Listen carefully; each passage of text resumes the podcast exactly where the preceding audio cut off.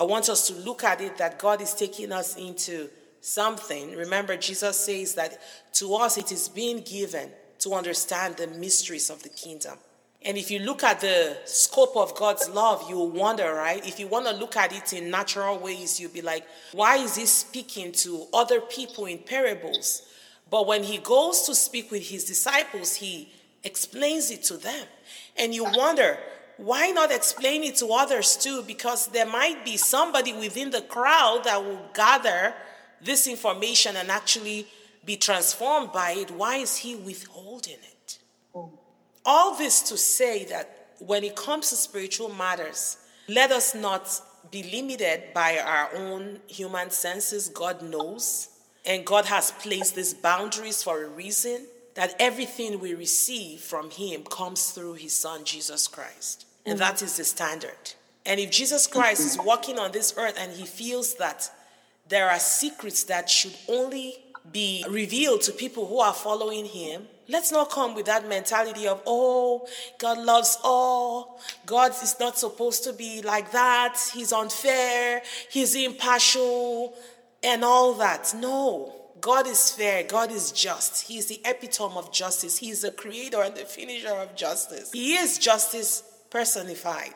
So everything he does is perfect. Everything he reveals in different time periods is exactly what he knows is best for the kingdom, this world he created. So let's not use human ideologies or philosophies or schools of thoughts to discern God. Let's just enter into this mystery and allow him freedom to teach us, uh, like Jesus taught his disciples. And they'll be like, Lord, who is going to enter this kingdom? You know, a rich man came and he was like, What should I do to be saved? He said, Have you kept all the commandments? He said, I've kept all the commandments. I do everything. Then he's like, Sell your stuff and give to the poor. What kind of gospel is that? You know, so just saying that not only what is on paper qualifies you, receiving directly from the Holy Spirit that is within you and accessing the message of Jesus Christ as he taught in scripture, accessing and entering into that mystery will give you a dimension of God or a dimension of revelation that you have never received or thought before. So, what I received from this was God saying, He said that when you choose to love my son and you choose to obey my commands, which is a proof of you loving my son, you enter into a covenant with me. It's a covenant relationship. And in a covenant relationship, it's conditional. First, you love my son. You obey his command. Then I will love you. Then I and my son will come and live inside you. Mm-hmm. I will not live inside you except you love my son and obey my commands.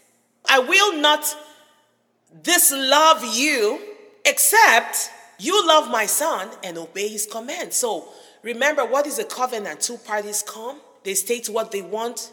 Let's use a marriage covenant. We go, we say we're saying the vows. You write down your vows. He writes down his vows. But in the original Jewish way of marriage, the man will write down what he expects the wife, not in a controlling way, in a love way. These are my needs. And of course, it will be love. Trust me, there are some marriages in those days that, you know, a man will say, I'm not demanding love from you. I'm just asking that you would respect me, that you would lay the bed after we wake up, that you will have some babies for me, at least two. And then the woman will write hers too. I'm expecting that you would love me and take care of me and defend me. I would expect that you will not marry another wife after me, you know, it was individual. And so the man will write his, the woman will write hers, and both of them will exchange it. And if you look at the list and you're like, I ain't having 10 kids for you, mm. then the man knows that, okay, he's gonna leave and go get somebody who will have 10 kids for him. So it made it easier for you to marry someone who would meet your personal needs. It's not, oh, I don't want a child. No, let's not have a child. And then you get married and then you start wanting a child and then the other party you know starts suffering and then maybe you go pick another woman. Maybe it's not like she can have the child but she refused maybe she can have a child and then they get married then by the second year he's like oh i want children. So it didn't leave room for any of that to happen because both families actually it was the families that went and exchanged the vows. It wasn't the couple involved. It was a family thing so everybody knew that this is what you promised and this is what you're going to do. So, in case of a dispute in the marriage, they can see who broke their covenant. It was clear to see who broke their covenant vows or who did not keep to what they said they would do. And so that could be corrected, or those could be grounds for divorce.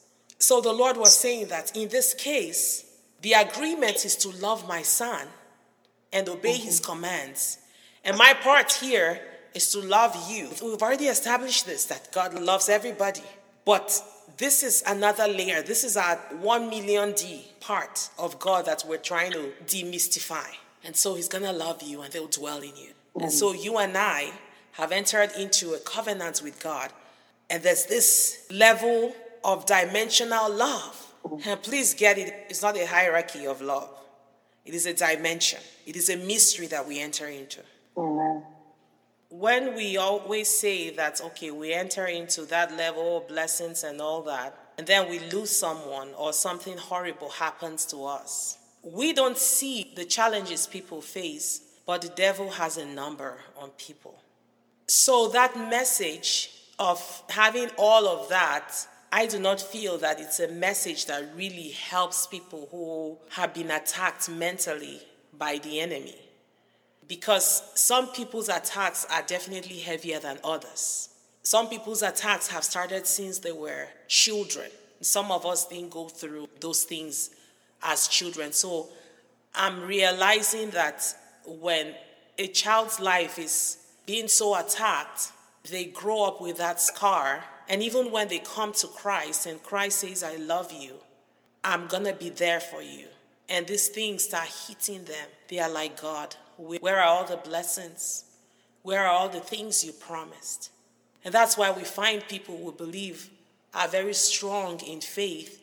We find them struggling. And I'm finding that they don't understand that some of these things will come to them, but they are meant to latch onto this covenant and stand before God, pleading their case and fighting this battle. I've been asking God in the light of everything we're facing right now or what we've gone through to show me how to get to the mind of people with his word so that it's so ingrained that no matter what they face they can always stand up and know that God loves them. Because you'll be surprised how many strong people end up not knowing that love. So something else that I want you to ponder on I don't want to go to the depths of that loving the whole world and everything in Malachi 1, verse 2, the Lord said, I have loved you, but you ask, How have you loved us? The Lord said, Esau and Jacob were brothers. I loved Jacob, but I hated Esau. We know the story of Jacob and Esau. Esau despised his birthright. He did not love God. That's the Old Testament. But he did not hold on to what was offered him, his birthright. He didn't care about it. He said, What is that to me? And we found out later on that he was the worst person ever in Israel. And scripture is saying that God hated him. And remember, God is love. But God hates evil. God hates evil. I mean, you said he gave away what his birthright. The scripture has established that God's love is constant. It's the same thing you have just said, right? Yeah. But if you don't respond to that love and you choose to do your thing your own way, like Esau decided to give up his birthright. It's not that he doesn't love you, it's you have chosen to go your way. And you're not going to, eh, the blessings that follow Jacob, of course, he didn't follow Esau because he chose his own way. Yeah, yeah. All of this I'm throwing out there is for us to think and for yes. us to ponder and not yes. have a blanket 2D mindset about God. The mysteries are the dimensions that we are unraveling. Right. So that when the Spirit of God is telling you to do something, remember when God told Hosea to go and marry a prostitute?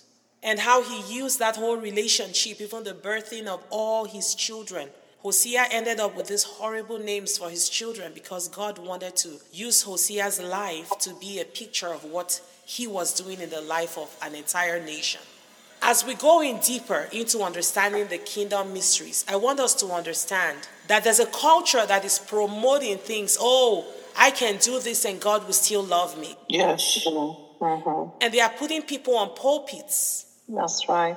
Mm. Yes. who totally detest the ways of God, who do not obey God's commands, Yes. who do not love Jesus. Agreed. Yes. But they are asking you and I not to judge. They are telling us God loves all. And I'm trying to tell us that there cannot be that kind of blanket on God. One can be on that pulpit and preach the message, but if they don't love Jesus and obeying his commands, then they have not entered into this covenant we're talking about. Right. Covenant in the Bible was, they called it cutting a covenant. It involved blood shedding. And a few of us know that when people are in love and they want to stay together forever, they will cut themselves and merge their blood together. So back in that day, and I do have scriptures that you guys can take the time and read. Because we're going deeper and I want deep understanding in Genesis 16 from verse 6 to 21. Please write it down Genesis 15, 6 to 21, when God was making a covenant with Abraham. Now remember, he pulled Abraham from his family. His family were idol worshippers, but he pulled Abraham out. So that's how God pulls a man out. Didn't he love the rest of the family? They were all idol worshippers, but he pulled Abraham out and he brought him into a covenant. When God pulls you out, there is a covenant.